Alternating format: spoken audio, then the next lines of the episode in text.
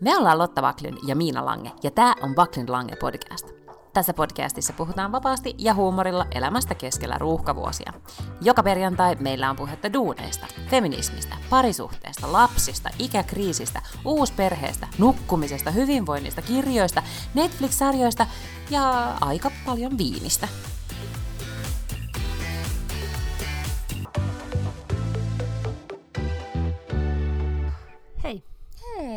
Kato, näet sä, että mullakin on tota viiniä lasissa?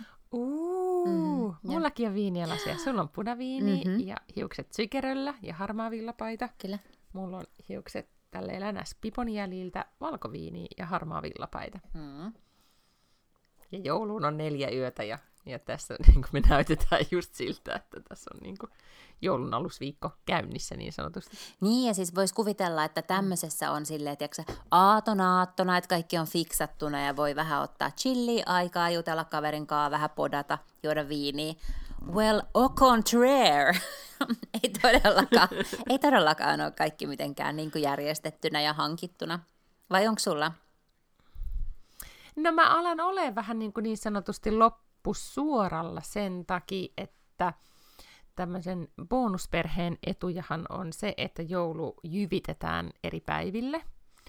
Ja nyt meillä meni viikonloppu sitten niissä merkeissä, että olimme sekä, sekä tota, mieheni vanhempien luona Jäävlen suunnalla kääntymässä niin, että heidän kanssaan vietettiin Aa, ää, niin kuin joulua. voinko mä vaan tähän ää, väliin niin sanoa, että, että siis taas tänä viikonloppunahan ensimmäistä kertaa moneen vuoteen Jevlen se pukki poltettiin.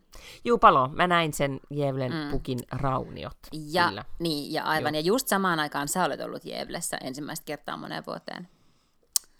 Mm. No, se oli siis jo palannut, en pie. aiheuttanut sitä. Mutta me voidaan puhua li- vähän myöhemmin lisää. Mutta, mutta joo, käytiin siis siellä turneella lauantaina. Ja sitten eilen vietettiin Extended Familyn, eli, eli tota bonuslasten ja heidän äitinsä ja hänen uuden puolisonsa ja puolison lasten kanssa meillä joulua. Ja, ja tää, kaikki lapset on siis Valtteria lukuun ottamatta jo siis nuoria aikuisia. Eli fokus oli hirvittävän paljon tietenkin tässä kuusivuotiaassa. Mutta oli oikein kiva dinneri ja, ja ylipäätään se, että nyt mä luulen, että se lahja, mikä tämä on hermopaine, niin mikä niin kuin lapsella on, mutta myös mulla, koska nyt on niin kuin osa lahjoista jaettu ja ne on hoidettu, niin nyt voi vähän keskittyä vähän niin kuin oman tota, pikkuperheen, eli meidän kolmen vaan lahjoihin, ja sitten mä jotenkin ajattelin, että mä en enää ota niistä yhtään stressiä. Niin tilanne on siis vähän niin kuin hallinnassa. No niin. Entäs siellä? Kyllä täällä alkaa myös pikkuhiljaa olla tilanne hallinnassa. Ainoa, mikä siis pitää nyt oikeasti virittää, että, että äm, kun käy itse töissä ja lapsi koulussa, mutta yleensä se lapsen koulupäivä on kuitenkin lyhyempi kuin oma työpäivä, ja heillä on alkanut treeneistä nyt myös joululoma, niin eihän siis ole sellaista hetkeä, että mä voin täällä paketoida, tiedätkö, että mä voin oikeasti levittää tuohon ruokapöydälle kaikki ne hänen lahjat ja paketoida niitä rauhassa. Mm. Että tämä on siis logistinen kysymys nyt, mikä mun pitää jossain vaiheessa ratkaista, että millä tavalla mä huijaan sen jonnekin. Vai teenkö mä sitten oikeasti niin, että mä huomenna pidän etäpäivän sitä varten, että mä voin aamulla heti hänen lähdettyä kouluun tehdä tämän paketointioperaation. No näinä aikoina, kun se on mahdollista, niin mun mielestä se on ihan relevantti syy. Sitten hän on niin kuin lahjavalvojaisethan on, mutta sä et ole näitä valvoja ihmisiä, koska sä menet tiettyä aikana nukkumaan, niin se ei ehkä ole sulle nyt optio. Mutta lahjavalvojaista on mun mielestä aika kiva perinne. Mm-hmm. Joo. Mm. Mutta muuten joo, ruokia en ole vielä ostanut, mutta mä oon jotenkin ajatellut, että ehkä ei niitä kaloja nyt sille ihan hirveän ajoissa kannata ostaa, että ehkä se sitten fokusoituu tuonne loppuviikkoon. Joo, mä oon tehnyt kuitenkin siis sen, että mä en tiedä puhuttiinko me tästä, mutta me mennään siis saareen ja, ja tota, koska musta on aika kiva käydä siis, tiedätkö, suurmarketissa niin kuin viikonloppuostoksilla, mutta käydä jouluostoksilla sitten niin kuin ikään kuin erikseen mennä suurostamaan jouluaattona aattona, niin ei ole mun juttu. Mm-hmm. Niin nyt me sitten tehtiin niin ovelasti, että me buukattiin siis tämmönen keräily, siis me mennään hakemaan ne ruuat sieltä, siis ne ostokset. Aivan. Ja, ja sitten niin kun se ostoslista pitää jotenkin täydentää keskiviikko pakkoyönä kello niin puolen yöhön mennessä tai jotain, niin mä oon kuule puukannut meidän yhteisen kalenterin ajan, missä me suunnitellaan meidän joulun ruuat ja tehdään se ostoslista yhdessä. Siinä meidän Excelissä lukee, että se on mun ja niin kuin miehen yhteinen projekti nyt tässä alkuviikosta. Ja sitten se on niinku pankampa ostettu ne kamat ja sitten vaan haetaan. Erittäin hyvä. Plus alkoonkin kamat tulee kaikki sinne meidän lähikauppaan, kaikki viinit, niin ei tarvitse niitäkään sitten lähteä jonottelemaan mihinkään. Very good. Se on itse asiassa hyvä, koska mm. nehän painaa sitten, vaikka ostaisi vaikka vain yhden viinipullon, niin sitä on kauhean kulettaa mukana. Se on just näin. Ja sitä paitsi mä oon nyt niin kuin, niin ainoa on vielä sitten joulukuusi, mistä Ai niin, niin. Tuota, joo, se pitää nyt siis hoitaa vielä. Me ollaan... Muuten tämä näyttää siltä, mm niin sano vaan. Niin, että meilläkin on siis nyt joulukuusi pystyssä mm-hmm. ja koristeltu, mutta lapseni sai jonkun työuupumuksen puolessa välissä ja oli silleen, että hän laittaa, laittaa loput näistä koristeista kohta. Ja nyt hän istuu tuolla sohvalla katsomassa televisioita, en tiedä milloin tämä tapahtuu. Mä vähän niin kuin I feel her, koska kun meille tuli eilen, vaikka olikin sitten vaan extended family syömään, niin mä jotenkin yhtäkkiä sain semmoisen niin kuin, mikä tämmöisen reaktion, että mun pitää, niin kuin, mä olin ostanut ne joulukranssit, mutta mä en ole koskaan laittanut niitä oviin. Mm. Koska mä olin mm. vasta jotenkin, niin kuin, että siinä kohtaa jotenkin mä en ollut sit jaksanut panostaa, niin eilen mä nakuttelin kaikki tämmöiset niin kuin, koristeet paikoille ja tajusin, että no, me ollaan kolme päivää tässä ja sitten me lähdetään veke, että ei tässä ollut oikeastaan mitään järkeä. Joo. Mutta mä oon selkeästi nyt ö, vähän niin kuin chillimpi kuin viime vuonna. Mä nyt niin kuin, rea- niin kuin, jos pitäisi niin kuin muistella omaa stressiasteikkoa vuosi sitten ja nyt, niin mä oon selkeästi chillimpi. Mutta sehän on, siis eikö se ole ihan positiivinen kehitys? On, koska mä tein, tiedätkö, tänään mä mietin, mä olin siis kaupungilla käymässä duunipäivän jälkeen ja katselin siinä Östermalmstorjatin, siellä on semmoinen valtaisa kukkameri, kun se on semmoinen kukkakauppias myy kaiken maailman seppeleitä. Ja mä tuijottelin niitä seppeleitä, ja viime vuonna mä joka ikiseen meidän lasioveen siellä saaressa tungin semmoisen seppeleen ripustettuna, että ne näytti niinku kivalta. Mutta ne ei nostanut mun joulutunnelmaa mihinkään suuntaan. Ne näytti mm. kivalta, mutta ne ei, niinku, ne ei tehnyt sit eroa. Ja mä päätin tänä vuonna, että tänä vuonna mä en, niinku, mä en just siihen kohtaan panosta. No niin. Ostin isomman Baileys-pullon. niin, se tuo mm. taas sitten joulutunnelmaa. Tämä oli ihan viisas investointi, kuule. Mm. Mm. Kyllä. That's smart. Mutta kerropas nyt, siellä nyt sitten kuitenkin me mun mielestä, vaikka me ei nyt voida ohittaa tätä, kun tämä body tulee ulos perjantaina, niin me ei tiedetä minkälaisia rajoituksia nyt missä, missään päin maailmaa on tai miten täällä ja siellä. Täällähän pääministeri jatkuvasti sanoi, että rajoituksia on tulossa. Ja täällä uutisissa on ollut kiukkusia siitä, että hän huutaa sutta, vaikka vielä ei ole mitään tapahtunut. Mutta Suomessa on nyt oikeasti sitten kirjelmöity ja, ja pyydetty, että vedetään käsijarru vai hätäjarru vai niin. mikä se oli? Joo, joo, hätäjarru. Jostain jarrusta niin piti olla, vetää. Jarru, joo. Ja, mm. jalka on jarrulla kohta tai jotakin. En tiedä. siis tämä jotenkin taas nyt näin niin kansalaisen silmään, kun ei itse ole tuolla keskellä koronakriisiä sitä hoitamassa, niin näyttäytyy tällaisena erin, niin kuin eriskummallisena äh, viranomaisten koronatanssina. Että mm-hmm. et sosiaali- ja terveysministeri on silleen, että, että nyt pitää ja hätäjarru ja sitten kuitenkaan mitä ei tapahdu, vaikka eikö se just ole se tyyppi, joka pystyisi nyt niin painamaan sitä hätäjarrua. Sitten jotenkin pääministeri on silleen, no en mä oikein tiedä. Sitten jotkut sairaalaviranomaiset on silleen, että kyllä pitää, mutta sitten osa niistä on silleen, että no ei tässä nyt vielä mitään. Ja sitten on joku aluehallintovirasto, joka on silleen, että juu kyllä, mutta vain Turussa. Ja siis, niin kuin, että tässä nyt ollaan pikkasen niin kuin kansalaisena on vähän kuutamolla, mutta minä vaan nyt sitten odotan, että joku tiedottaa, kun tulee jotain rajoituksia. Mutta se, mitä ne on siis sanonut, on, että, että koronapassi voitaisiin ottaa, kun tällä hetkellähän on olemassa tosi väkevät rajoitukset, eli esimerkiksi kapakat ei saa olla auki viiden jälkeen ja näin. Mutta kaikista rajoituksista voi siis vapautua vaatimalla koronapassia. No noin totta kai sitten tekevät kaikki ravintolat ja tapahtumat ja teatterit ja kaikki, missä nyt sakkia kokoontuu. Niin silloin sä et tavallaan joudu noudattamaan niitä rajoituksia. Mutta nyt on sitten sanottu, että voidaan ottaa pois tämä koronapassi, jolloin ne rajoitukset olisivat voimassa sellaisena kuin ne nyt ovat, eli ei pääse kapakkaan viiden jälkeen ja ei saa kokoontua yli 20 ihmistä kerralla, ja, tai täällä ainakaan pääkaupunkiseudulla. Niin tätä nyt sitten odotellaan, että, että tällainenkö hätäjarru ollaan iskemässä kiinni. Mutta sitten samaan aikaan niin muistan vaan siis viime vuodelta, että et, et jos milloin ei välttämättä tarvitse laittaa hätäjarrua, niin se on just tämä joulun aika, koska tämä on tosi tämmöinen niin luonnollinen lockdown, että lapset tulee pois kouluista, ne on kolme viikkoa melkein himassa, ihmiset ei ole töissä ollenkaan yhtä paljon, ja plus, että nekin, jotka ovat töissä, ne tekevät varmaan etätöitä aika paljon, ja nyt tapahtuu paljon paljon vähemmän niitä kohtaamisia kuin sit noin niin kuin normaali mm. elämässä, eli niin, tota, niin sillä lailla voisi ajatella, että taas niin kuin parin viikon päästä nähdään se, että tartunnat on ehkä tullut alas just siksi, että ihmiset ei nyt niin paljon käy missään humppaamassa tai, tai tuolla jossakin toimistoilla ja metroissa ja ruuhkabusseissa ja yössä yhtä paljon kuin normaalioloissa.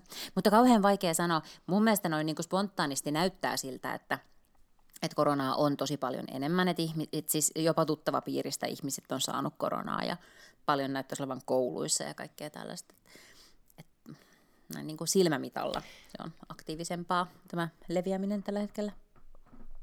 Niin täällä on jengi kipeänä, jos tarkkaan kuuntelen, niin munkin äänihän on vähän tukkonen, koska mä tulin kanssa loppuviikosta sitten, mulle tuli vähän niin kuin eh, nuhaa, ja mä oon tehnyt nyt siis kolme testiä. Täällä on kaikki kotitestit loppu, mm-hmm. mutta mä oon niin kuin, sitten ystävällisellä niin kuin, käynyt kavereilta lainaamassa tai hakemassa, koska niin kuin, oikeasti täysin mahdotonta saada testiaikoja ja, ja sitten näitä kotitestejä siis mistään.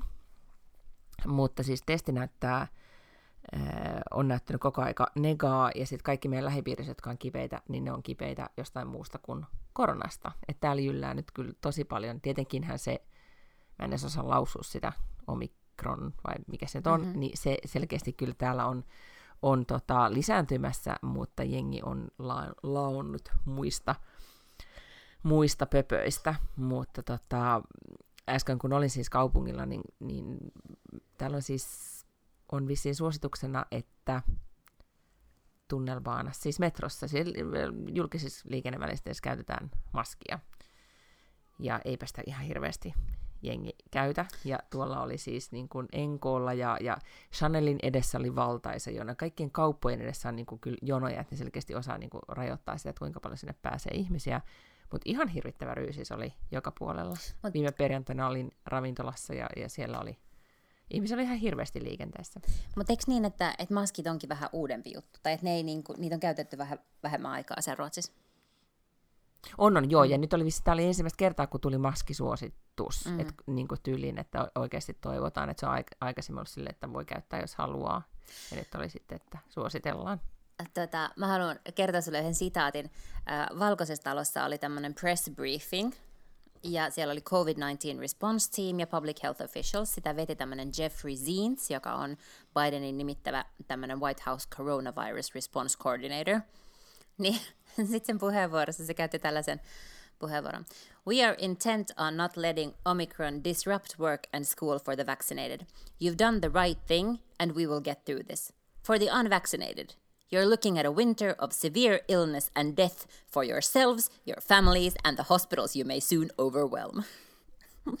Ihan mahtavaa. White House ain't fucking around. Meillä ollaan sillä, että en tiedä, hätäjarru, käsijarru voi olla ihan kohta hetken.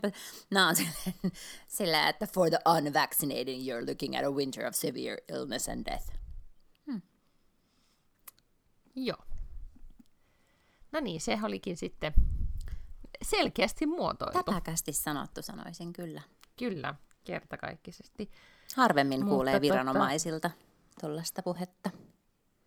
Mm, kyllähän täällä nyt on ainakin kyllä sitten, vaikka tämä on nyt siis toinen koronajoulu, mutta nyt on kyllä jotenkin sellainen tunnelma, että, että pidetään business as usual ja toivotaan, ettei tule kauhean kipeiksi. Mm. Mikä toki on ollut Ruotsin taktiikka, kun Suomessa on nyt puhuttu tästä strategiasta, että mikä valitaan ja pidetäänkö linja, niin, niin se tässä, on, tässä Ruotsin linjassa on ollut kuitenkin se, että se on pitänyt oli tapahtu mitä vaan, mutta linja on about sama. Että on kansalaisilla aika helppo niin kuin, nyt hahmottaa, että mitä pitää tehdä. Tietenkin tämä, että jengi oikeasti haluaisi testata, että se mm. ihmisiä kiinnostaa ihan hirveän paljon, että, että onko niillä vai eikö niillä ole, kun nyt sitten tätä pöpöä joka paikassa on, niin se, että apteekit levittelee sitten vaan käsiä, että sori, nyt ei ole. Yeah. Nyt ei sitten vaan voi. Yeah. Mutta tällä mennään, mitä on.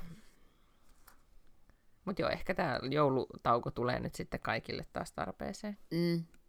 Joo, ja kyllä mä tänään kun mä menin töihin, niin Töölön kadut oli ihan tyhjiä ja metro oli ihan tyhjillään. Kyllä tuossa iltapäivällä kaupungilla oli kyllä väkeä, koska ihmiset tekee kyllä jouluostoksia, mutta tuli vähän sellainen olo, että ahaa, että onkohan ihmiset nyt päättänyt, että kun pitää lähteä mummolaan ja jonnekin tällaisia ö, mahdollisesti mm-hmm. vanhempia sukulaisia tai muita riskiryhmiä tapaamaan jouluna, niin sitten ne yrittää pysyä jonkunnäköisessä karanteenissa. Mutta sitten tämä teoria dumattiin Tietenkin. tosiaan mm. sille iltapäivällä, kun mä näin skiljardi ihmistä kaupungilla. Niin, ja kyllähän siis jos nyt äh, jengi on kuitenkin lähtenyt Taimaahan ja meidän kaveri lähti Kostariikkaan ja, ja näin, niin jos jonnekin tota, lähtee, niin on sitten valmis vähän, vähän näkemään sitten vaivaa, ettei, ettei tota, tai ikään kuin varmistamaan, että pääsee lähtemään. Ja se oli yksi, y- yksi syy esimerkiksi, minkä takia mä eilen siis e, e, tota, vieraat toi mukanaan testin. Tämä on mahtava tapa, että jos haluat tota, varmistua, että, että bileet on niin kuin, about turvalliset, niin tuo mukana oma testi siis, niin e, sain testin ja tota, sitten muu jengi odotti vaan sitten ulkona ja mä testasin, koska mä olin ainoa, jolla oli nuhanen ääni. Ja, ja sitten oli silleen, että okei, testitulos negatiivinen bileet voivat jatkua. no niin. Ja sitten tietenkin toivotaan, että ne on about luotettavia, mutta ehkä ne on. En mä tiedä, siis joku oli sanonut, että 30 pinnaa niistä on luotettavia, mutta en mä, kai niiden, en mä tiedä. Mä, mä en nyt osaa tähän kyllä ottaa minkäännäköistä kantaa. En mäkään, mä edes halua ajatella sitä, joten mä olen sitä mieltä, että ne täytyy olla siis, ne on luotettavia, piste. Piste. Nonni. No, siis viime viikolla me luvattiin, että me puhutaan tämän, viikon, tai siis tämän vuoden parhaista asioista. Ai se oli parhaista asioista. Mä luulin, että vaan tämmöisistä niin kohokohdista tai muuten noteerattavista asioista. Okei, no mutta siis mulla, mulla on vaan asioita. Onko sulla niinku semmoisia tapahtumiinkin? Mikä on tapahtuman ja asian ero? Ö, siis asia on kasvoseerumi. Mikä? Tai elokuva kasvoseerumi tai elokuvan asia? Aa, mulla on aika paljon tapahtumia. Okei, okay. no mutta sitten tämä myös niinku, se noudattaa meidän eh, podcastin luonnollista ja, jakoa, missä toinen keskittyy vähän enemmän seerumeihin ja toinen Yhdysvaltain politiikkaan. Mulla oli ensimmäisenä kongressin valtaus tammikuussa. siis tää on niin hyvä. Siis tästä tulee tämmöinen niin täys 360 astetta viime vuodesta tai kulunasta vuodesta, mutta juurikin tällä äsken kuvatulla jaolla. Okei, no mutta siis aloita se sitten. Tammikuussa vallattiin kongressi. Niin, tammikuussa. Sehän oli siis tammikuun kuudes. Et siinähän kun jotenkin ajatteli, että uusi vuosi ja edellinen vuosi oli ollut aivan kammottava, oli ollut koronavuosi ja kaikki oli silleen, niin kuin, että 2020 jotenkin maailman historian hirvein vuosi ja tästä tämä lähtee ja nyt tämä paranee ja kaikkea sellaista.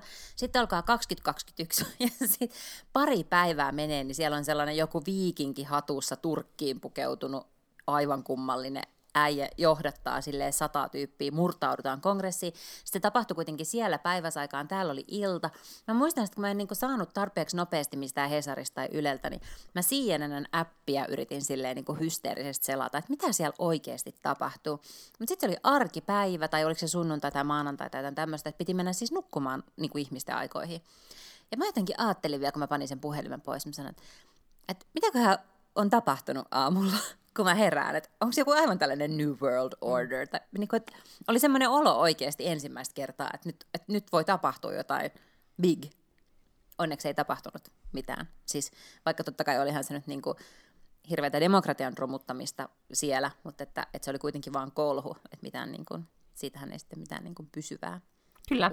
Ja itse asiassa nythän me vasta se oli mun hyvin saatiin tietää, kun edelleen kärkeä. joku selvitys on siellä käynnissä, että mitä, mitä oikein tapahtui. Että se oli siis sekä, oliko se nyt Fox Newsin ankkurit ja mm. jopa Trumpin poika ja, ja niin kuin ihmiset hirveästi laittoi tekstiviestejä, että et please, että, että lopetan nyt tämä hulluus, mutta hän ei millään, niin kuin, hän odotti kyllä aika pitkään ennen kuin sitten oikeasti Useamman tunnin hän oli kuulemma istunut siinä ruutujen edessä, vaan ihastelemassa, että kun ihmiset rakastaa häntä niin paljon, niin siellä ne nyt marssii ja murtautuu kongressiin.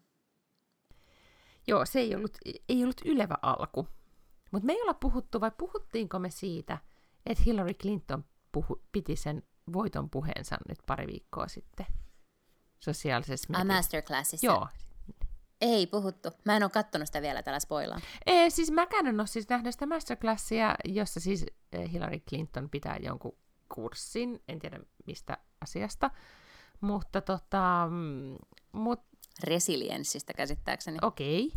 Mutta siis se osin, se on ollut siis ihan niin kuin somessa jaossa. Mä en tiedä, onko se jopa postannut osan siitä puheesta omille kanaville mainostaakseen ehkä tätä kurssiaan. Mm. Et sen verran, tota, mutta hän on ihan siis kyynel silmässä siinä. Sitten Ihan ikään varmasti. kuin reagoi siihen. Mutta täällä on kyllä puhuttu siitä ää, niin, että et, et onks, onko tämä ikään kuin tunne lypsäminen tai se, että et sun pitää niinku, että tapahtui asia, että et voittanut vaaleja, ehkä koet, että sinun olisi pitänyt voittaa ne vaalit, pitääkö sinun vuoden päästä pitää se puhe ja niin kuin ääni murtuen, että ketä tämä niin kuin palvelee, tai mitä se viestii sitten lopulta. Se on ollut täällä siis, niin kuin, täällä tarkoittaa tässä kohtaa Ruotsia, niin keskustelu, että on, onko tämä nyt hyvä juttu. Joku kolumnisti oli kommentoinut, että, että, tota, että tässä on vähän semmoinen samanlainen olo, että kun näkee niin kuin, ää, et miten, miten se oli ja teki, että yläasteella, että näki opettajan itkevän luokassa niin kuin tunnin jälkeen uupumuksesta tai jostain. Tai että, että ihminen, joka niin kuin ajattelee, että se ei murru, että sitten se, se murtokin. Että tässä oli vähän jotenkin sama reaktio. Mutta tämäkin on vähän tällainen, niin että se tekee kaikkensa vuosikausia, että siitä voi tulla Amerikan presidentti. Se opiskelee ja se I on know. ulkoministeri ja se on maailman paras niin kuin kaikessa ja se tekee niin paljon kaikkia kotiläksyjä, se opettelee, se tekee poliisyä, se tekee lainsäädäntö. Se on aivan briljantti. Ja sitten sellainen niin kuin oranssi paviaani voittaa sen vaaleissa, niin pitäisikö hänen sitten vielä senkin jälkeen vuosikausia olla silleen, joo en murru, ihan sama, oion pitää tätä, niin kuin, että te ette voinut edes valita mua presidentiksi, niin mä en niin kuin, ole teille kyllä velkaa sitä, että mä en vähän liikutu, kun mä luen mun puhetta.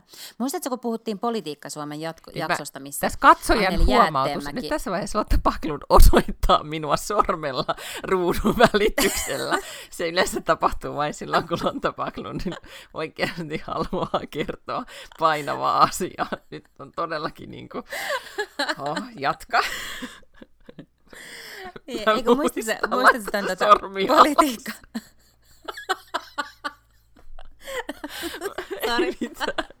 Niin, siis Politiikka Suomen jakso, missä Anneli Jäätteenmäki jotenkin sille melkein itkee. Ja jotenkin, jotenkin liikuttuu hyvin paljon ja se sanoo sen jotenkin, että, että tämä sitten, että hän niinku piilotti sen johonkin, tai että hän sulloi sen syvälle johonkin sieluunsa ja sitten hän ei ole mm-hmm. käsitellyt sitä. Niin en mä, en mä sitäkään halua Hillary Ei Clintonille. tietenkään, joo. Ja siis ehdottomasti mä aion joululomani käyttää osin myös tämän masterclassin. Ehkä, ehkä siitä sitten oikeasti oppii resilienssiä, kun katsoo Hillary Clinton, Clintonin kyynelehtivän. Ja mä todella siis... Niin kuin, Ehkä. Siinä oli myös, siellä on myös Bill Clintonin tämmöinen joku, että siellä on tämmöinen White House-kokonaisuus Okei. Okay. siellä masterclassissa, missä on siis myös, nyt ensin tuli Hillary Clinton ja sitten tuli viikkoa myöhemmin tuli Billin joku. Ahaa, okei. Okay. Joo. No, ehkä tuota... No ainakin se Hillaryn katon ja sitten Anna Windourin. Koska senkin mm, masterclassia aivan. vielä on. Ja siellähän on myös joku Sarah Blakelin. Minkä mä oon niin kattonut. onkin. Mm. Ah, tulee mahtava joululoma. Okei, mulla ei ihan hirveästi ole vapaata, mutta siis kuitenkin. Mm. Sä juot sitä Baileysia ja, ja kattelet näitä masterclasseja. Joo, ja sitten me, tota, vaikka nyt äh, sit osin teen kyllä välipäivinä myös duunia, mutta me käytiin tota, tiimin kanssa läpi, että jos ei, äh, tai myös sitä, että mitä kaikkea, jos ei ole ihan hirveästi niin kuin, niin kuin asiakasduuneita tai näin, että, että mihin, mitä, mitä juttuja projekteja nyt, nyt tehdään. Ja sitten yksi oli se, että oikeasti, että tosi niin kuin, nyt tärkeää se, että kävisi sitten just vaikka niitä koulutuksia tai videoita, kaikki niitä semmoisia juttuja tai nauhoituksia, mm. näitä. Zoom-aikoina kaikki aina niin kuin nauhoitukset, tai siis palaverit ja, ja koulutukset nauhoitetaan ja ne aina sulloo johonkin kohtaan katsoa myöhemmin, että nyt oikeasti sitten nyt on myös hyvä aikaa sitten toivottavasti katsoa niitä. Kyllä, mä aion tyhjentää mun täbejä, koska mulla on siis varmaan 20 tai 25 täbiä auki. Ja sit en voi sulkea koko konetta, koska mun pitää saada ne kaikki täbit auki taas, koska siellä on jotain keskeneräistä. Ni, kun niitä voisi niinku lukea ja poistaa, katsoa ja poistaa. Mm. Me puhuttiin tästä täpi-ongelmasta viime viikolla ja siis ää, mm. tota, mä jäin kiinni taas mun miehelle siitä, että se näki, kuinka monta täpiä mulla on auki niin kuin, niin täällä. Ja sitten myös niin kuin, se on aikaisemmin myös huomannut, että mulla on puhelimesta tosi paljon täpejä auki. Niin sehän taas sanoo, että Joo, mulla on joku 90. Joo, niin, mutta se oikeasti se vie akkuu. Ja, ja sitten tämä täpijuttu, mm. niin oikeasti myös jollain tavalla se tuhoaa sen koneen aivoja. Et se on vähän niin kuin, että, että ajattelet ihan samalla kuin sulla, niin kuin, sullakin olisi liian monta asiaa koko aika niin kuin prosessissa, ja sä et pääsisi koskaan nukkumaan. Kyllä. Niin se on ihan samanlainen. Mutta mulla on niin, mulla on erilainen kyllä tilanne tietokoneen ja, ja puhelimen kanssa. Puhelimeen se vaan avaa mm-hmm. aina uuden ja sen takia niitä jää sinne, ja niitä pitäisi vaan muistaa käydä sieltä välillä niin sulkemassa, mutta, mutta tietokoneessa ne on auki siksi, että mä, mä oon olevina niin tekev, tekevinä niin jotakin sille asialle. Arvaa, mikä mun unelmaprojekti on. Mä tajusin sen, kun mä kattelin taaksepäin tätä vuotta Instagramissa, etenkin siellä Instagramin niistä tallennettuja Mm-hmm. Mä aloitin tekemään, kun sinne voi tehdä, niin, niin kuin tämä aikaisemmin on aloittanut sen, että sinne voi tehdä niitä erilaisia kansioita, että kirjat ja ja. sitten mulla on myös inspiroivat sitaatit, luonnollisesti yksi kohta, sitten on erilaiset sisustusteemat ja, ja näin. Että mä jaottelen kaikki mun tallennetut postaukset niihin kansioihin ja juon beilistä. Se olisi niinku unelmatapa viettää päivää. Mahtavaa. Oh, no, ehkä sitten joku päivä. Okei, no niin, sitten mulla ei mm. ole tammikuusta mitään sanottavaa. Okei. Okay. Mä voin sitten nämä mun, mun tota, suositukset Onks? sitten. Tai joo, ehkä joo, mä katsoin, että siis me oltiin, mä en muista milloin se oli, oliko se ihan silloin niin kuin joululoman aikaa vai milloin se oli se Bridgerton vai lausuttiinko se nyt niin? Joo, Bridgerton, Bridgerton. joo. Mulla lukee myös Bridgerton, koska se on ollut kyllä niinku tämän vuoden aikana. Niin, koska jotenkin se tammikuus. Se, sen jotenkin suuruus. Joo, kyllä se tammikuus jotenkin mä muistelen, mm. että siitä, siitä puhuttiin. Eli hiljainen hetki. Onko se nyt siis herttua vai mikä, mikä keisari se olikaan siinä sarjassa tämä, tämä tota, nuori näyttelijä, joka sitten ei aio siis tehti, ja, tehdä jatkoosa, mutta hän jotenkin sitten sai hybriksi ja lähti pois siitä sarjasta, kun hänestä tuli niin hirveän suosittu. Ja daa, kuka ei näe muistaa häntä. No kyllä se just, mulla on Time Magazine tuolla pöydällä, niin kyllä se siellä olisikin kellomainoksessa kuitenkin Aa, oli, että hän okay. on vähän sen henkinen, että hän voi olla tämmöisissä kellomainoksissa. Sitä mä en tiedä, että missä hän aikoo näytellä seuraavaksi. No, se on musta siis muutenkin kiinnostavaa, että, että hän ei ollut mikään tällainen household name. Mm-hmm. Nyt mä en siis saa no just sen takia. Olisi pitänyt olla päähän. useamman kauden siellä, että olisi tullut household name. Niin. Ja R se alkoi. Joku, re, ei se ole Renee tai Rege, no joo, en mä muista. Kuitenkin äh, komea mies, mutta ei hän ollut mikään household name. Olisi varmaan jossakin näytellyt aikaisemmin, mutta en siis osaa sanoa, että missä hän olisi näytellyt aikaisemmin. Ja sitten se on, tiedätkö, Bridgertonissa, josta tulee sitten niinku koko Netflixin historian katsotuin sarja ja hän päättää lähteä siitä yhden kauden jälkeen, niin se on kyllä mun mielestä erikoinen uravalinta myös. On, ja nyt jos sitten tässä viime viikolla muistelin, tai viikon loppuna, muistelin lämmöllä Brad Pittia, joka täytti nyt 58 vuotta, mikä on niin kuin 58 mm. vuotta, ja jotenkin ajattelisin, että se on niin kuin, no, 40 reilu, mutta ei ole. Mm. Että siis, hänhän kuitenkin niin kuin, että jos tulee haluaisi oikeasti ikoniseen asemaan ja, ja tehdä uran, niin ehkä kannattaisi vähän enempi siellä kauhoa tuota päätä ensin, ennen kuin sitten menee tekemään muita mm. rooleja. Mm. Niin, ehkä hän sitten vaan jotenkin, ehkä hänelle sitten sateli niin paljon niitä kaikki jotain leffarooleja tai muita, mutta vaikea, Jää nähtäväksi. Vaikea sitten nyt ottaa kantaa, että mitä olisi kannattanut tehdä. No niin. Bridgerton. No helmikuu. Tai mikä, mikä sun seuraava tapahtuma nyt siellä sitten on? No helmikuussa mun kirja tuli ulos. Tapahtuuko se tänä vuonna? Mä olisin sanonut, että se oli niinku edellisen vuoden heiniä, mutta aha, ei. Onneksi olkoon mm. vielä. kiitos, kiitos. Joo, se oli mun helmikuun kohokohta. Ja mä yritän miettiä siis, Ehkä se oli sitten myös mun. Se oli kuitenkin suuri tapahtuma myös tälle podcastille. Kyllä, just niin. Joo, mutta helmikuuhan oli jotain sellaista niin kuin aika ankeita aikaa rajoitusten suhteen ja muuta, että oliko se just niihin aikoihin, kun oli taas jotain tällaisia, että viideltä menee ravintolat kiinni tai jotain sellaista, tai yhdeksältä tai jotain. Mutta täytyy sanoa, että mulla viime talvi, siis ihan se niin kuin ei, todella vähän on kyllä muistikuvia, että mitä ihmettä on tapahtunut. Mm. Niin kuin pääsiäisellä alkaa niin kuin vähitellen muistipalailla pätkittäin. Mutta jos katsoo vähän, niin kuin katsoin, että mitä meidän, miten me ollaan podcastissa puhuttu, niin, niin siis tyyliin on niin ollut kanoihin liittyviä haasteita yms, joten niin kuin, I don't know, että, täällä ei ole todennäköisesti tapahtunut, tapahtunut mitään jännittävää. Mm? Joten jatketaan. Mm-hmm. Sitten mulla on seuraava, mun seuraava kohta on vasta toukokuussa, kun meni uuteen työpaikkaan. Aivan, mutta sulla oli siis tapahtumien täyteinen kevät. No mm. just näin, koska sitten myös seuraavassa kuussa siitä on vaalit. Aivan. Hyvänen aikaisen tämä mikä, mm. niin kuin megatapahtuman täyteinen vuosi. Tota, Kyllä. Mulla ei ole tähän mitään lisättävää. Koska ei mulla, va- siis mulla ei ole niinku mitään, niinku, sen takia mä keskityin näihin niinku seerumeihin, koska mulla ei ole todellakaan mitään niinku mainitsemisen arvoista tässä, tässä niinku näissä muissa tapahtumissa. Ainakaan mitään tollaisia kuin sulla. Mm? Ei, ei ollut mitään matkoja, ei ollut, ei, en vaihtanut työpaikkaa, ei tapahtunut mitään. Mm. Koska siis kun mä katsoin vaan ne meidän tota, näitä podcasti äh, niin siis mehän ollaan kuitenkin siis äh, toukokuussa alettu jo puhumaan sitten j ja Ben Affleckista, jotka oli meidän tämän vuoden podcastin niin puhutuin pariskunta ja julkis teema. Niin se on ollut myös tossa niin mm, se on ollut silloin esillä. Ja sitten, olisiko niin ollut, että, että tuliko silloin toi, toi tota, Friendien Friends Reunion, joo. Ehkä tuli ekat kuvat tuli sieltä tai jotain nyt, kun mä katson tätä. Sitten semmoinen juttu, mikä tapahtui myös kesällä, oli Suetsin kanavan se joku tukos. Tai siis sinne, sinne jäi poikittaa joku tankkeri. Muistatko? Niin se Evergreen. Mm. Se, se teki Eiku, niin. Oliko se nimi niin? Joku Green se oli. Tai en mä muista. No mutta se jumiutui sinne.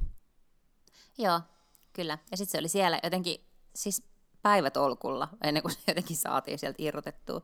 Ja kaiken näköiset supply chainit oli seis hetken, vaikka nythän ne on muutenkin myös ongelmissa. Niin, kyllä. Ja sitähän itse asiassa, kyllä, ja koko tätä ää, mä itse asiassa mietin tänään tuolla kaupungilla pyöriessäni, että ei kyllä nyt uskoisi, että on niin tavarasta pulaa ja on puhuttu, että siruista on pulaa ja kaikesta on pulaa, koska mä ainakin näin tosi paljon tavaroita ja ihmisiä, mm. jotka niitä tavaroita osti. Et jotenkin niin kuin, et en tiedä, että kenen etuja se sitten jotenkin palveli tämä nyt esimerkiksi joulun alla, niin hirveän paljon oli puhetta, että nyt ei saada niin kuin, tavara loppuu kaupoista, että kyllä se taisi olla myös osin mm-hmm. vähän joku salajuoni, että tota, et todellisuudessa tilanne oikeasti olisi ollut toi. Sitten mulla lukee täällä, joka tapahtui milloin lokakuussa, niin Afganistan. Koska se oli jotenkin hyvin dramaattista, mm-hmm. kun se mm-hmm. alkoi kuitenkin sillä, että saadaanko kaikki länkkärit täältä evakuoitua. Totta. Ja sitten saadaanko länkkäreiden avustajat evakuoitua. Ja sitten sit osattiin tehdä sellainen niin kuin jännittävä kujan juoksu aikaa vastaan, niin kuin, että ehtiikö kentälle ennen kuin sieltä vaan tiedätkö, perävalot näkyy, kun jumbojetti lähtee ilmaan. Sittenhän siitä ei olekaan paljon ollut missään sen jälkeen siitä Afganistanista, että kai ne on siellä jotenkin oman onnensa nojassa. Maria Manner, joka on Hesarin toimittaja, kirjoittaa tosi hyvin. Nyt se on käynyt siis Afganistanissa ja se on kirjoittanut tosi hyviä juttuja nyt viime sunnuntaina, koska ollut edellisenkin viikonlopun lehdessä Afganistanista, jotka on ollut ihan tosi tosi mielenkiintoisia, mutta aika vähälle näkyvyydellähän se nyt on sitten jäänyt sen jälkeen. Joo, ja itse asiassa jos Hesari ei olisi ottanut, eikö niin, että, että Mari on siis ihan erikseen siis tämmöinen niin kuin nimenomaan Afganistanin niin kuin suunnilleen tyttöjen kirjeenvaihtaja. Tai siis ajatuksena on, että oikeasti seurataan mm. sitä naisten, naisten ja tyttöjen ja. asemaa. Ja ilman sellaista ikään kuin linjavalintaa, niin, niin eipä ihan hirveän paljon, tai se varmaan jäisi kaiken tämän muun kirjoittelun jalkoihin. Ja itse asiassa mm. sitä mä just tuossa yhtenä päivänä mietin, että se mitä mun on ollut jotenkin niin kuin virkistävää, että Hesarilla on ollut sekä yliopistokirjeenvaihtaja että ympäristökirjeenvaihtaja ja tähän mm-hmm. aiheeseen kirjeenvaihtaja, koska se takaa, että, että sitä aihepiiriä selkeästi sitten jollain tavalla, tai se on siellä mukana, mukana kuitenkin niin tässä u- niin kuin uutisvirrassa. Joo, mä en olisi kuule, Sitten... ihan kamala sanoa, mutta mä en mm. olisi edes tuommoista asiaa muistanut. niin. No, mm. mutta sitten toinenkin tärkeä asia, kuten Free Britney. Britney vihdoin pelastettiin hänen kontrolloivan vanhempiensa ikeestä. Totta. Se oli kyllä Se merkittävä. oli tärkeä. kyllä. Mm. Sitten muistat sä, että kaikki miljonäärit on käynyt avaruudessa tänä vuonna. Ensin Richard Branson ja sitten Jeff Bezos veljineen. Ehkä sen veli ei ole varmaan mikään miljonääri. Joo, mutta siis sitä, että, että naiset, jotka ovat tienanneet rahaa, käyttää ne johonkin muuhun kuin matkailemalla avaruuteen. Ei Sarah Blakely tai, tai Belinda Gates tai, tai Melinda Gates tai kumppanit. Kukaan niistä ei Mm. mm. ha, havittele mihinkään Marsiin menoa. Kyllä kaikki vain yrittää fokusoida niin kuin, näihin maallisiin ongelmiin. Kyllä. Kyllä, mutta nämä onkin kato miehiä. Mm-hmm. Ja ne näyttää ihan vehkeiltä ne raketit myös. Aivan. Ja sitten tietysti tämmöinen elokuvatapaus oli, kuin että viimeinen James Bond tuli. Tai viimeinen, mutta siis tämän Daniel Craigin viimeinen ainakin. Mm-hmm. Mm-hmm. Mm. Mutta mä en ole vieläkään, just siitä eilen dinnerillä puhuttiin, niin tota, mä en ole sit vieläkään nähnyt. En ollut tokikaan ainoa. En mäkään. Mm. En mäkään nähnyt, mutta mä tiedän, mitä siinä tapahtuu. Niin mäkin. Mm. Mutta ehkä sitten mietin, että että se- no se on tuolla listoilla, että voisi olla semmoinen niinku joulu juttu Sekin. Nyt katsoa se. Niin, Mm. nyt voisi katsoa sen.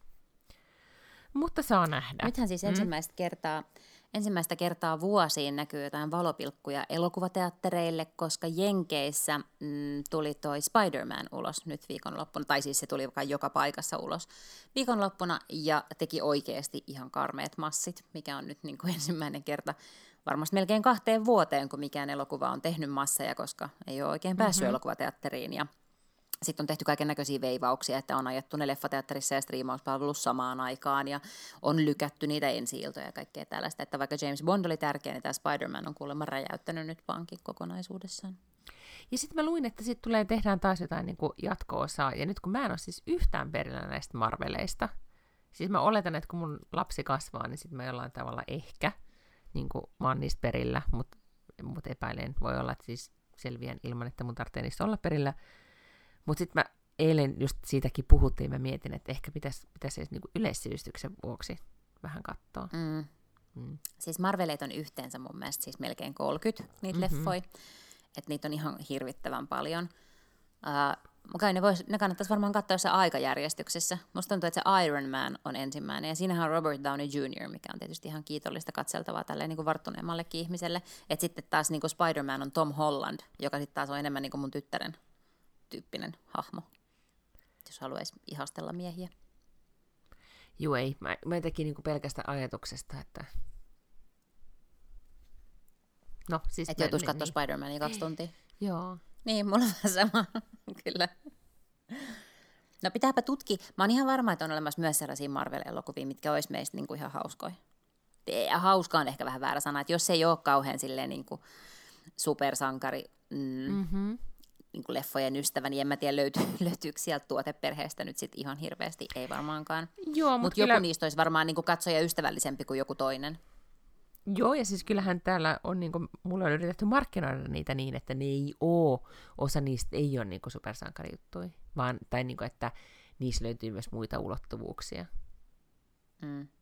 Joo, totta kai varmasti kaikista löytyy muita ulottuvuuksia, mutta kyllähän tämä Spider-Man oikeasti on siis niinku tyyppi, joka pystyy olemaan niinku Spider ja sitten se pelastaa kaikkia juttuja ja sitten sen, sen niinku vastustaja on sellainen iso hämähäkkimörkö. Niin, Tai ihminen, joka on niinku- tehnyt jonkun hämähäkki robottihärvelin. Just näin, ja tuossa kohtaa mielenkiintoinen lopahti ihan niin kuin, totaalisesti. Niin, aivan. Mä yritän miettiä, että koska tämä vuosihan on mennyt niin, että mä oon yrittänyt hillitä mun true crime ää, intohimoja, ja ei ole oikein ollut edes Mhm. mitään semmoisia keissejä, mistä me oltaisiin Ei ole mitään sellaisia ilmiöitä, ei ole ollut. Ei, että me oltaisiin jotenkin ni- niistä tässä, tässä podcastissa päästy tota, sen suuremmin ää, vaahtoamaan, mutta tota, mulla kyllä niinku yksi kohokohta on ollut siis tämä Elisabeth Holmesin oikeudenkäynti ja nyt tämä The Drop podcast, joka on, on hyvä, mistä, mikä oli tavallaan sun, mutta mä omin sen. Ja, ja sitten mä odotan nyt e, e, kiinnostuksella, että nyt kun alkoi siis, mikä Krishan, mikä se on se naisen nimi, Krislan, Maxwell. Ah, Ghislaine. Mikä? Siis tämä Je- Ghislaine Maxwell. Ghislaine, Siis okei. tämä Jeffrey, Jeffrey Epsteinin tämä sutenööri, vai miksi hän nyt sitten voi kutsua? Joo, siis ex-tyttöystävä, joka sitten myös tota, ähm, siis, tai siis houkutteli näitä, näitä nuoria naisia Epsteinin uhreiksi. Ja olikohan nyt Svenskanissa vai tota, Dagens Nyheterissä kiinnostava näkökulmakirjoitus siitä, että, on, että voisiko olla niin, tai että siinä rinnastettiin sekä tämä Dropout, tai niin Elizabeth Holmes ja tämä, sano nyt, mikä se etunimi on? Kir- mi- Gile, Ghislaine. Ghislaine, ää, Maxwell, että, tota, että kaksi nyt tämän vuoden niin puhutuimpia oikeudenkäyntejä koskee, niin kuin, että molemmissa on nainen syytettynä, mm-hmm. ja molemmat syyttää, että jotenkin, että, se, että mies oli se, joka aiheutti Mies oli tämän. manipuloinut häntä. Joo, ja, mutta et siinä no, myös sitten otettiin niin kuin esimerkkejä, esimerkiksi miten syntyy kultti tai tämmöinen niin kuin mm-hmm. liike, missä oikeasti äh, miten ihmiset uskoo manipulointia ja lähtee siihen mukaan. Ja tämä kirjoittajan väite oli se, että usein ne, jotka on jotain itse manipuloitu, on niitä niin kuin uhrit, jotka joutuneet manipuloinnin uhriksi, niin ovat tehokkaimpia manipuloijia kuin se originaali manipuloija. Et sen takia kultit ja tämmöiset lahkot ja liikkeet lähtee liikkeelle, koska ne jotenkin saa voimaa siitä. Ne me- tavallaan mis- toimii tällaisena pyramidihuijauksina, että, että yksi on siellä pää, ja sitten tavallaan ne siitä alta aina kukin manipuloi lisää ihmisiä sinne mukaan. Kyllä, että tässä tietenkin sitten on myös sit se kysymys, että, että kun nämä on molemmat nais, niin kuin, että naiset, onko vaikea sitten ajatella, että nainen voisi itsessään lähtökohtaisesti päättää olla ikään kuin paha ja huijata, vai, tota, ää, vai sitten, että onko siellä sitten taustalla tämmöinen saalistaja, ää, psykopaatti mies, joka, joka sitten on niin tehnyt. Mm. Mm? Nähtäväksi siis, jää. Mm. Mutta mun mielestä siis totta kai musta se on niinku ilmiselvää, että se Jeffrey Epstein on psykopaatti ja mm-hmm. niinku kaikin mm-hmm. puolin paha ihminen. Mutta se ei siis suinkaan niinku vähennä sen Ghislainin rikosta.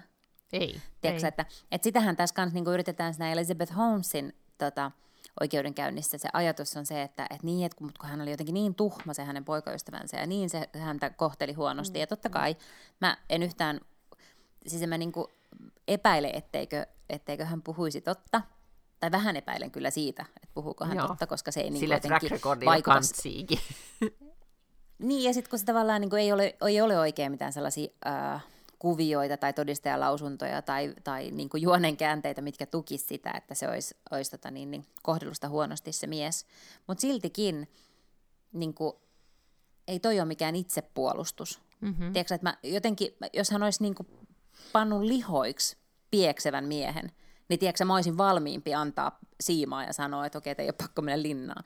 Mutta se, että sulla on niin kuin ikävä poikaystävä, joka kohtelee sua huonosti, ja, ja vaikka se miten niin kuin, tiedätkö, olisi narsisti tai nitistäisi sun itsetuntoa ja kaikkea sellaista, niin et sä silti saa huijata siis miljardeja euroja ihmisiltä valehtelemalla.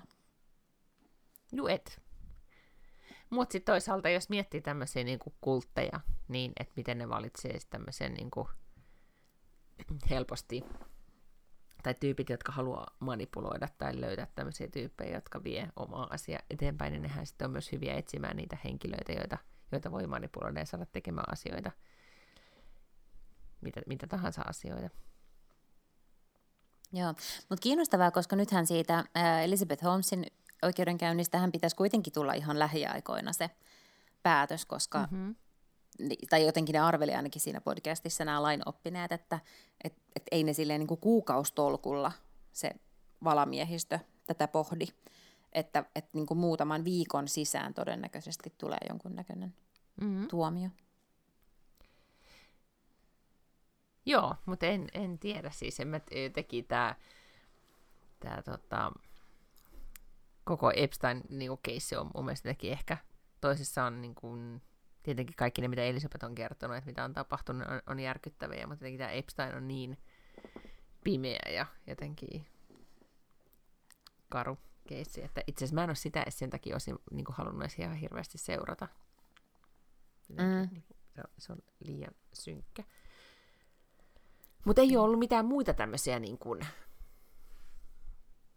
suuria murhamysteerejä. Niin, muuta mm-hmm. kuin sitten tietenkin ikuisuus täällä asumana niin se palme murha kuitenkin sitä jatkuvasti jollain tavalla aina yritetään selvittää, Aivan. ja nythän on taas, oli, oli taas joku, että jo, jompikumpi lehti teki paljastuksen, että, että löydettiin joka tyyp, joku tyyppi, jolla oli jotain sanottavaa, ja nyt on taas pohdittu, että asekia pitäisi löytää, ja oliko se sittenkin niin poliisihallussa, ja eikö sitä koe ammuttu, ja niin edelleen.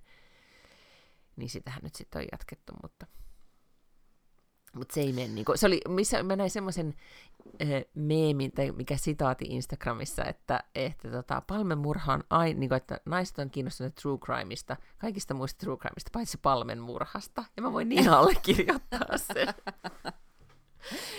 Joo, äh, mä palaan tuohon äskeiseen, että me ei varmaan puhuttu täällä podissa vielä siitä, että Jennifer Lawrence on lupautunut esittämään Elizabeth Holmesia mm. elokuvassa, joka kertoo Teranoksesta ja Elizabeth Holmesista. Ja sen lisäksi on teke- ollaan tekemässä myös elokuvaa siitä WeWorks, yhtiöstä, mistä me ollaan täällä kanssa mm-hmm, joskus puhuttu, mm-hmm. joka oli sellainen niin kuin maailman suurin kupla. Se oli käytännössä tämmöinen coworking space, jota, jota, tota, jonka perusti tämmöinen niin kuin israelilainen hyvin karismaattinen hemmo. Vähän siis, ja, ja siinä oli tosi paljon sitä lahkomeininkiä. Se oli todella paljon. Että, Mä melkein sanoin, että se oli lahko eikä yritys. Niin, se oli jo mm. niin kuin vähän lahko. Joo. joo. Ja siis se oli oikeasti käytännössä ainoastaan tämmöinen coworking space, eli ne vuokras taloja, äh, duunas ne tai, tai kerroksia tai jotakin kiinteistöjä, duunas ne silleen kivan näköisiksi sieltä sisältä, ja sitten siellä oli just silleen ilmasta kaljaa ja joku bilispöytä ja, ja tälleen. Ja sitten ne möi niin sinne jotain tämmöisiä niin kuin vuokraosuuksia, että ihmiset siis sai tulla sinne tekemään töitä.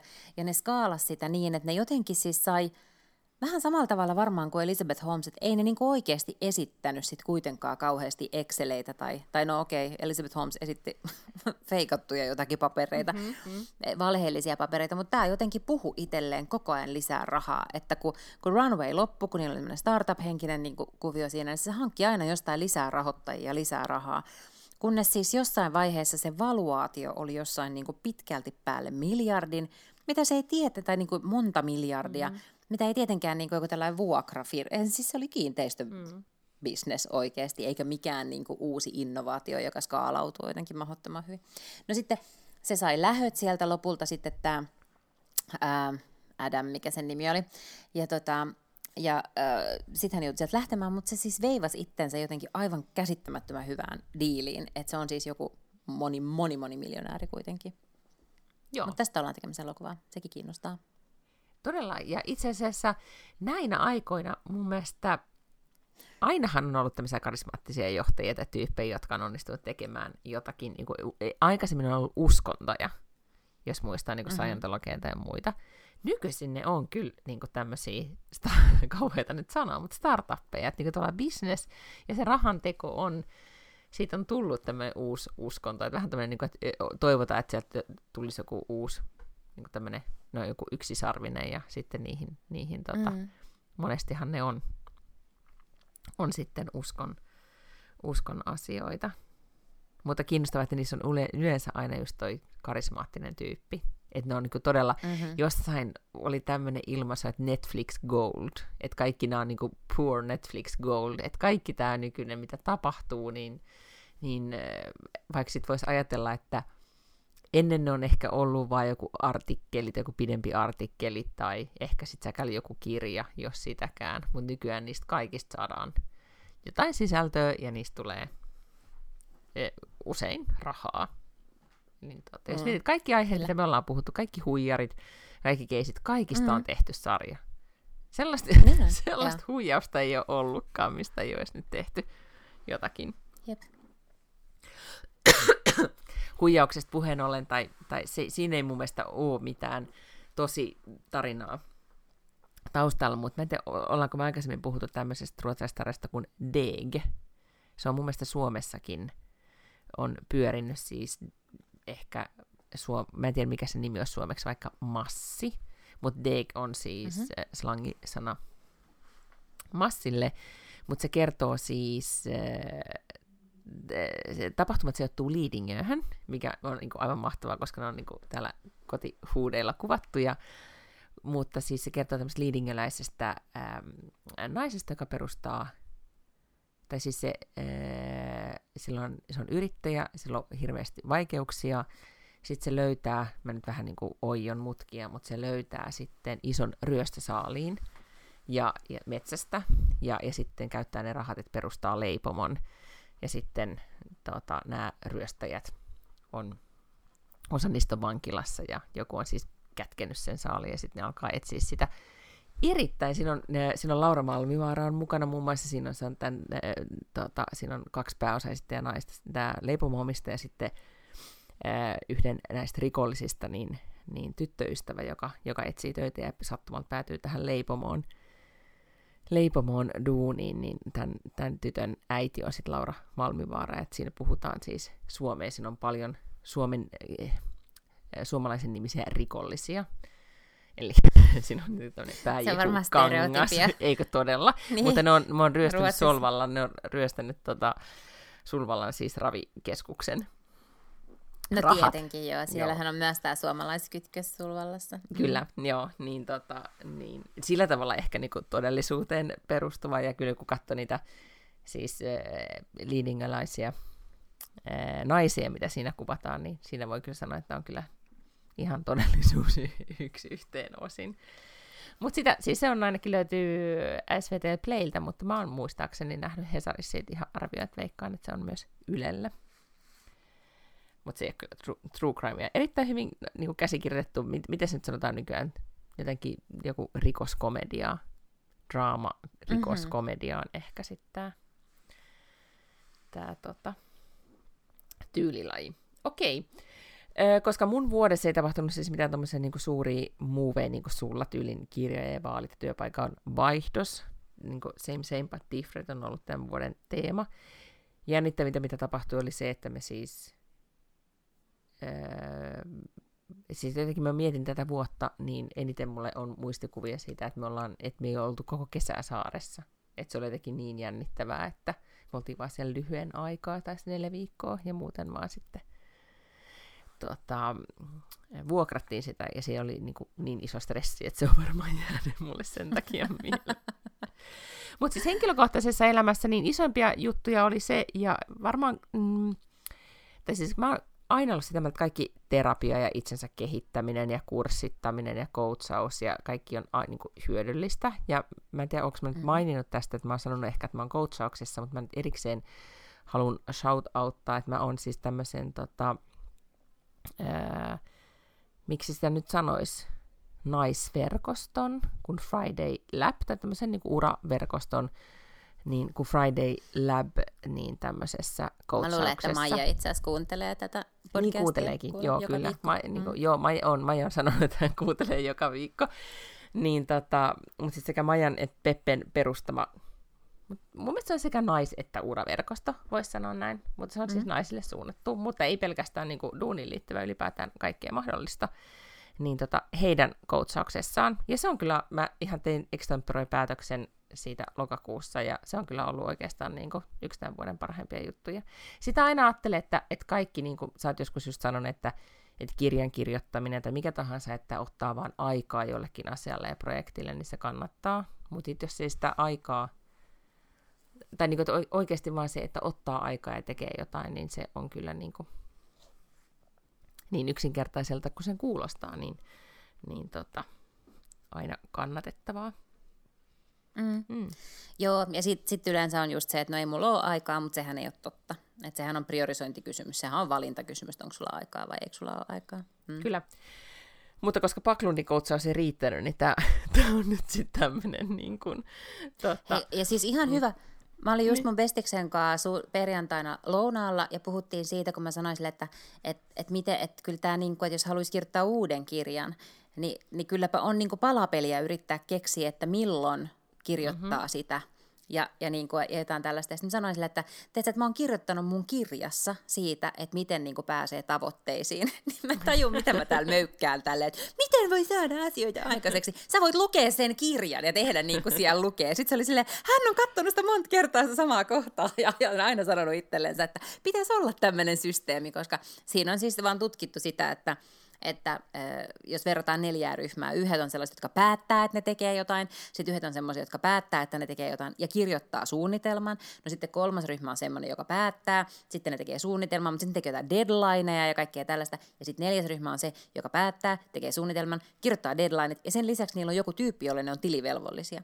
Niin Oletko yllättynyt, mm. jos mä kerron, että tämä neljäs ryhmä oli se, jotka, jotka sai aina ne asiat aikaiseksi? Eihän ne nyt se vaikeampi juttuja ole kuin, että sopii vaan jollekin jonkun tota budin kanssa, että on tilivelvollinen näistä jutuista sille.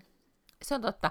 Siinä oli, äh, meillä mm. oli, mä en tiedä puhuinko mä tästä äh, podcast, tai tämmöisestä, äh, olikohan se ehkä artikkeli sitten, kun siinä oli niin kuin Jerry Seinfeldia käytettiin esimerkkinä siitä, että miten se on niin kuin yksi niin kuin aikansa niin kuin tuotteliaimpia, menestyneimpiä ää, käsikirjoittajia, komediakirjoittajia, mm-hmm. niin, tota, niin hän oli tämmöinen yksinkertainen siis, että sä oot ehkä varmaan lukenut tästä näin, mutta siis tämmöinen yksinkertainen plääni, yeah. että hänellä on joka vuosi niin kuin just tälleen tammikuussa hän ottaa seinäkalenterin ja, ja sitten hän saa laittaa siihen päivän kohdalle rastin, kun hän on tehnyt sen päivän kirjoitushomman. Ja sitten hänen ainoa periaatteessa on, että never break the chain. Ja tämä mm, oli mun mielestä niin kuin, niin. Niin kuin yksinkertaisuudessaan nerokasta. Kyllä. Mm. Ja nythän on olemassa kaiken näköisiä tällaisia niin kuin accountability-appeja, mitä sä voit, niin kuin tosi sellaisia helppoja, jotka on just vähän sellaisia, että klikkaa tämä niin kuin vihreäksi, kun sä oot tehnyt sen jutun, minkä mm-hmm. sä lupasit tehdä tänään. Tai sitten on semmoisia vähän monimutkaisempiakin, mutta semmoisia voi myös tutkia, jos, jos tota niin, niin haluaa. Mutta joo, Friday Lab, mä, Maija on tosiaan mun vanha opiskelukaveri ja ihan sika hyvä siis siinä coachaamisessa, että hauskaa, että olet mennyt sinne. Kyllä, joo. Ja se on itse asiassa, coachaus tapahtuu, se on siis ruotsin kielinen, kyllä, joo, että, mutta että siellä on siis eri, on sekä Suomesta että Ruotsista, että ihan sitten Yhdysvalloista saakka ihmisiä. Se on silleen ihan hauska, kun näinä aikoina ollaan sitten, sitten etänä. Mutta se oli oikeastaan sit, se on, se on tämän vuoden yksi kohokohtia. Sitten muita kohokohtia on tämä, että Gwen, ei anteeksi, Jennifer ja, ja Ben meni yhteen. Mun mielestä kuitenkin niin kuin siitä, jos nyt katsoo kuinka monta podcast-kuvaa me siitä saatiin aikaisesti, niin tosi monta. Että kertakaikkisesti mm. se on ollut niin kuin, mä ymmärrän, niin kuin, Mut niin. Mm. Ehkä pakko sanoa, että se ei ehkä ollut ihan niin kuin mun I know, mun I know. ansio, no, että ei, ne kuvat oli meillä takia, tai että me ollaan puhuttu takia mun pitää nyt mainita siitä, koska siis se on, niin kuin mä oon kaikista päätellen puhunut siitä. Mutta myös äh, mä oon löytänyt toisen tämmöisen viisikymppisen, äh, viisikymppiset pari, joka on innostava. Sanoiko sulle mitään tämmöinen, oota, Blake Shelton, olikohan sen nimi? Joo. Country-tähti. Joo, mä tiedän. Se on ollut tuossa, se on Voice of, niin kuin Jenkkien Voicessa tuomarina. Joo. Ja sit sä muistat No Doubt-bändin ja Gwen Stefanin. Joo. Joo. Niin ne tapas, ne on molemmat oli niin kuin, vastikään eronneita, ja ne tapas tässä just tuossa ohjelmassa, missä sä mainitsit. Aha. Ja jotenkin mulla on mennyt ihan kokonaan ohi, että ne on ollut siis niin kuin todella rakastunut ja, ja tota, todellakin löysivät toisensa ja, ja he on tämmöinen niin kuin power couple nyt Yhdysvalloissa. Ne on tehnyt kaiken joulu, muun muassa siis yhteisen joulubiisin, ja, jota mä oon nyt siis nyt kuunnellut, koska se teki todella hauska. Niin tota, oh. mutta siis Gwen Stefani on syntynyt 69 ja tämä Blake vuonna 76, eli äh, tämä kundi on vähän mm-hmm. nuorempi.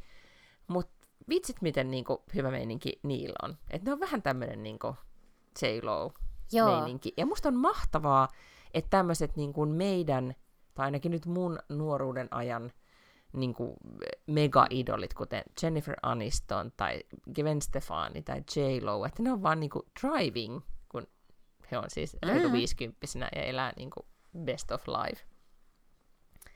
Ni, niin ennemmin mä ehkä niin kuin heitän nyt sit, katon kun nyt puhuttiin tästä And Just Like That-sarjasta, jonka pitäisi olla inspiroiva, joka ei ehkä sitten nyt ole niin inspiroiva, niin tämä on ainakin inspiroivaa. Tiedätkö, me, me juteltiin tota, niin, niin, duunissa just tästä And Just Like Thatista, vai puhuttiinko me sun kanssa? Ehkä me puhuttiin mm-hmm. sun kanssa ja mä vaan toistelen samoja asioita, kuin me puhuttiin viime viikolla. No, mutta ei se mitään, koska... Että on vaan... Niin, niin. niin että, että tämä on, niinku, että on hyvin kirjoitettu draamasarja versus niinku se edellinen versio, joka oli jotain sellaista niinku kantaa ottavaa tai jotain vähän niinku uutta televisioa.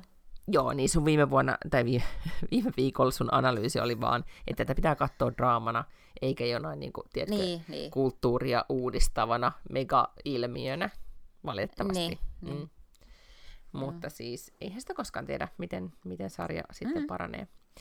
Mä tota, nostin kuitenkin näistä tämän vuoden sarjoista, niin vaikka mä nyt edelleen haluan uskoa tähän, tähän tota, And Just Like Thatin, mutta mut sen sitten, jos se tapahtuu, niin se tapahtuu sitten ensi vuoden puolella, että se on jotenkin huippu, joten unohdetaan se sinne. Mutta siis äh, tämä On the Verge, mistä mä puhuin silloin, on tästä jo muutama kuukausi sitten. Niin, niin se oli myös, mä mietin kaikkia sarjoja, mitä mä oon tänä vuonna katsonut, niin se oli mun mielestä ehkä semmoinen niin kuin eniten koskettavin slash ilahduttavin jotenkin. Mm-hmm. Mä kyllä ky- kirjoitin myös tänne... Julie Delpy. Joo, just se. Joo. Mä kirjoitin myös tänne Emily in Paris, mutta sitten mä ajattelin, mä vedin sen yliin, kun mä ajattelin, että ehkä mä en sitä tunnustaa. Ah, mutta mä voin kyllä tunnustaa sit, mikä on ollut mun yksi absolute favorite, mitä mä taas katsoin viime viikolla mm. tänä vuonna, mun niin tämän vuoden löydöistä, niin on siis hands down se Selling Sunset. Se on aivan fantastinen ohjelma. Et sä oot vieläkin niinku siinä ihan koukussa. No kato, siitä tuli mm. nyt neljäs kausi ää, tässä syksyllä joskus. Se meni heti niin kuin globaalisti numero neloseksi Netflixin kaikkien katsotuimpien ohjelmien keskuudessa ja muuta, että it's not just me, joka No, tykkää sano, mikä siinä niin sitten asuntoporno slash draama. Niin on vaan se asuntoporno ja vähän ne ihmiset. Niin siis niin, joo, e, jos se olisi vaan pelkkää jompaa kumpaa, niin sitten ei, ei varmastikaan niin kuin, mm-hmm. tiedätkö, kiinnostaisi. Jos olisi, onhan ne niin kuin käsittämättömän siistejä ne kämpät, että on niitä oikeasti tosi ihana vaan kuolata niitä kaikki asuntoja ja mansioneita ja taloja ja sellaisia. Mutta, mutta ellei siinä olisi sit myös sellaista niin kuin, posketon typerää draamaa niiden muijien kesken, niin, niin ei sitä sitten varmaan niin kuin myöskään katsoisi. Mutta sitten se, se balanssin löytäminen on vähän hankalaa, koska sit välillä kun on sellaisia jaksoja, että ne vaan draamailee, niin sitten mä oon vähän silleen, että hohoja, voisiko katsoa vähän niitä kämppiä välissä. Ja It's sitten kuitenkin vilauttaa, niin, sitten ne vilauttaa kämppää ja sitten sä oot taas vähän tyytyväinen. Joo, joo. Mm. Ja sitten onhan ne siis niinku hurjan näköisiä, ne tyypit. Et on niitä ihan mahtava katsoa, kun niillä on aivan käsittämättömiä vaatteita. Tai lähinnä siellä on se yksi se Christine, niin sillä on aivan jotakin aivan absurdia päällä. Ja, ja sitten tiedätkö ne vaan niinku vetelee jotain botokseja ja kaikilla on feikkitissit. Siis kenelläkään ei ole mitkään aito, kenekään, niillä ei ole mitään aitoa mitään yhdelläkään niistä. Ihan Niin, mahtavia. mutta siis selitä, mi- mihin se perustuu sitten se, että et susta on niitä kiva katsoa. No just noin asiat, mitkä mä äsken selitin. Joo, ei, mutta kun siis tää on tosi kiinnostavaa, koska myös mun mies niin katsoo sitä. Et siinä on jotain semmoista, niin kuin, Aa. ja se väittää, että ne on, niin kuin, tai ylipäätään se katsoo näitä niin kuin, tämmöisiä kiinteistörealityjä. Et, et si- Mm. mm. Siinä on ehkä onnistuttu semmoisessa konseptissa, että ne kiinteistöt niin puhuttelee niin kuin, jotain semmoista niin järkevää kansanosaa, tai tiedätkö, niin kuin, että jotenkin sitä, että Joo. on kiinnostava katsoa, että tässä olisi muka vähän niin kuin asiaa, mutta sitten se on ihan niin kuin, Joo. sekoilua. Ja sitten siinä on kuitenkin tavallaan se, mikä esimerkiksi, mä oon siis aikoinaan edustamani yhtiö teki sarjaa nimeltä Pientä pintaremonttia, joka on siis kaikkien suomalaisten tietämä ja yllättävän mm-hmm. kyllä rakastama sarja, jota tehtiin varmasti 13 tuotantokautta. Ja, ja, sitä vaan niin kuin, ja joka ikinen kerta, kun ne vedettiin uusintana, tiedätkö, jostain vuodelta 97, niin aina niin kuin 100 000 katsojaa kaikilla uusintakierroksilla. Et se oli vaan jotenkin semmoinen, mutta et, et nehän on tietenkin suomalaisia koteja, sitten on joku rivitalo tuolla Kouvolassa. Mm. Mutta siis se, mikä siinä on koukuttavaa, on se, että mennään katsomaan, millainen asunto siellä on. Sitten ne ihmiset, jotka asuu siellä, sanoo, että no meillä on nyt niinku remonttiin laittaa tonni. Ja sinne tulee kiinteistövälittäjä, joka katsoo ja tekee arvion siitä asunnosta. Että okei, että sanotaan, että tämä, tämän arvo on, on 150 000. Ja sitten ne laittaa sen tonnin siihen remonttiin, tai viisi tonnia, tai kymppitonnin, tai jotain. Ne, sanoo niin kuin sen summan, mikä niillä on. Ja sitten se remontti tehdään, ja sitten se kiinteistövälittäjä tulee takaisin sinne ja kertoo, että no niin, no nyt tämän asunnon arvo onkin sitten 170 tonnia. Ja sitten siinä niin kuin kansalainen pystyy, tiedätkö, hahmottamaan niitä, niitä summia, että jaa, jaa, ne laittoi tähän 5 tonnia ja nyt tämä arvo nousi 20 tonnia. Ja tuossa on vähän samaa, koska tuossa on aika paljon sellaisia, että ne niinku myös tekee gründeri-duuneja. Sitten se on tosi mo- monimutkainen tämä koko kiinteistövälitysbisnes Jenkeissä, että siellä voi olla niinku useampi välittäjä ja, ja kaiken näköistä mm. niinku escrowta ja mitä kaikkea. Mutta siinä on muutamia sellaisia, että ahaa, noi osti niinku ton tolla, nyt ne käyttää niin ja niin monta mont markkaa niinku tämän johonkin tuunaamiseen, ja sitten mikä se myyntihinta on, ja sitten myös siellä on aina se, että kuinka paljon se tyyppi saa siitä commissionia. Niin tämä varmaan on sellaista, mikä niin kuin puhuttelee rationaalista talouskiinnostunutta ihmistä. Joo, ja sitten siinä kuitenkin on toi, niin kuin, mikä tämä on, siis reality, tämmönen ihmissuhde, mm. draama juttu siinä päällä kuitenkin. Niin. Mm. Ja ehkä siinä on vähän se, että ne, että ne muijat on kuitenkin, musta, en mä nyt sano, että ne on bimboja, mutta ei ne mitenkään sille poskettoman, tiedätkö, älykästä kuvaa itsestään Anna. Mutta sitten ne on ihan silleen niin bisnestyyppejä kuitenkin, että siellä ne niin kuin painaa kämppää menemään ja tekee rahaa. Ja siis nehän on nyt niin kuin miljoonien arvoisia nämä kaikki nämä naiset. Okei, okay, aika hyvin myit Selling Sunsetin nyt, että ehkä katon sitä taas vähän aikaa. No niin, anna sille, anna sille yksi mahdollisuus, yksi jakso mahdollisuutta. Okei. Okay. Mm. No sitten, ootas, mä katson, niin siis kirjoja, kun sä kehuit viime viikolla, että sä oot lukenut hirveän paljon niitä kirjoja, ja sitten mä mietin, että ois, oispa mulla nyt todellakin se appi tai joku listaus, missä mä voisin edes katsoa, mitä mä oon lukenut, sitten mä yritin katsoa Audiblesta ja BookBeatista ja näin, ja sittenkin niin kuin, niin kuin tuntui, että no eihän me mä oikeastaan mitään kunnolla kuunnellut. Mutta kyllä eniten mulla niistä kirjoista, mitä mä nyt kuuntelin, niin nousi sieltä sitten Richard Powersin, Powers, miten se nyt taas lausutaankaan, niin se ikipuut. Että kun se oli jotenkin niin semmoinen niin kuin iso romaani. Sitten oli myös se, tota, mutta se ei ollut tämän vuoden kirjoja kylläkään, se se tota West End-kirja, se taisi olla pari vuotta sitten ilmestynyt, mutta sen mä luin tänä vuonna. Ai niin se suomalainen? Mm. Se suomalainen, joka kertoi siitä laman lasten kokemuksesta, jonka mä innostuin silloin Aivan. laman lapsista kirjo- kirjoitetun kirjan takia sitten siihen tutustumaan. Mitäs sun kirjoista? Mikä sulle niistä, mitä sä luit, niin on niin top of mind? Mm, no se oli kyllä tosi hyvä se tota, se How to Kill Your Family. Se oli musta kauhean viihdyttävä. Itse asiassa just tänään tuli äh, BookBeatista vähän silleen samantyyppinen, kun mä mietin, että miksi ne ei tee sellaista samanlaista, kun, kun toi Spotify antaa sulle niin kuin dataa sun, sun kuuntelusta vuoden lopussa. Mm-hmm. Mutta tuli sieltä, sieltä tuli, mutta tietenkin sehän on vähän vaikeampi, koska ihmisethän lukee kuitenkin keskimäärin aika paljon vähemmän kirjoja kuin mitä ne kuuntelee vaikka musiikkia tai podcasteja. Niin sitten oli enemmän sellainen, että että luit yhteensä joku 35 000 sivua ja average kirjan pituus oli 300 sivua ja jotain tällaista. No onpas nyt sitten vaikea muistaa, mitä kaikkea on tänä vuonna tullut luettua. Mutta sen mä, teet, mä kertoa, että minkä kirjan mä nyt aloitin. Niin mm. on tämmöinen Steven Pink, Pinker-niminen amerikkalainen tutkija. Joo. Niin hän on kirjoittanut kirjan nimeltä Rationality, What it is, Why it seems scarce, Why it matters. Eli no, niin. rationaalisuuskirjaa aloin lukea.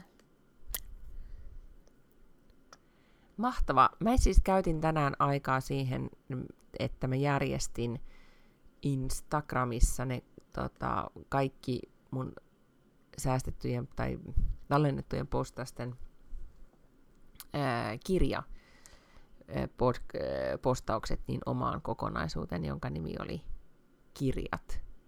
Mutta sitten se, kun mä katsoin tallen, joo täällä se on. Ja sitten mä huomasin esimerkiksi, että mä olin jotain niin kuin yhtä kirjaa saattanut tallentaa monta kertaa sen saman kirjan kuvan. Ah. Eli todellakin tämmöinen, tota, että niin kuin tässä nyt on paljastunut, että hyvin on lyhyt muisti, että aina palaa aina sille uudestaan ja uudestaan katsoa, että ai niin, tuohon olisi voi olla hyvä ja tuo voisi olla hyvä. Joo. Joo, mä teen sitä samaa niin kuin tuolla Storytelissä, että mä lisään sinne mun kirjahyllyyn ihan valtavasti niitä kirjoja. Mutta sitten ei aina ei ole just se fiili, fiilis, tiedätkö, jollekin sellaiselle kirjalle. Mutta joo, Barack Obaman kirja, sehän oli kyllä siis uskomaton. Ja, tuota, ja sitten muuhun teki valtavan vaikutuksen. Kesällä mä luin äh, kolme, tai sellaisen trilogian, tota, tällaisia agenttikirjoja, jonka ensimmäinen oli Red Sparrow, sitten tuli semmoinen kuin Palace of Treason ja sitten The Kremlin's Candidate. Ja ne oli kirjoittanut tämmöinen Jason Matthews, joka tota, oli siis entinen CIA-agentti, joka kirjoitti sen ja ne oli aivan valtavan hyvät. Joo, sen mä muistan, että niistä puhuttiin. Mm-hmm, joo. ja paljon, joo. Mm. Okei, päästäänkö me nyt mun seerumiin? Joo, joo, nyt alkoi se seerumiosio. Niin, ei tässä nyt sen suuremmin siis, mut, mutta ylipäätäänkin siis äh, tänä vuonna löysin Ole Henriksenin kosmetiikan, tai siis ihonhoitosarjan. Mä en tiedä, tunnistaksä niitä puteleita ollenkaan, mutta ne on siis Ole Henriksen, ne on siis on oranssia ja tumman sinistä, ja siis en mä tiedä edes minkä maalainen se sarja on.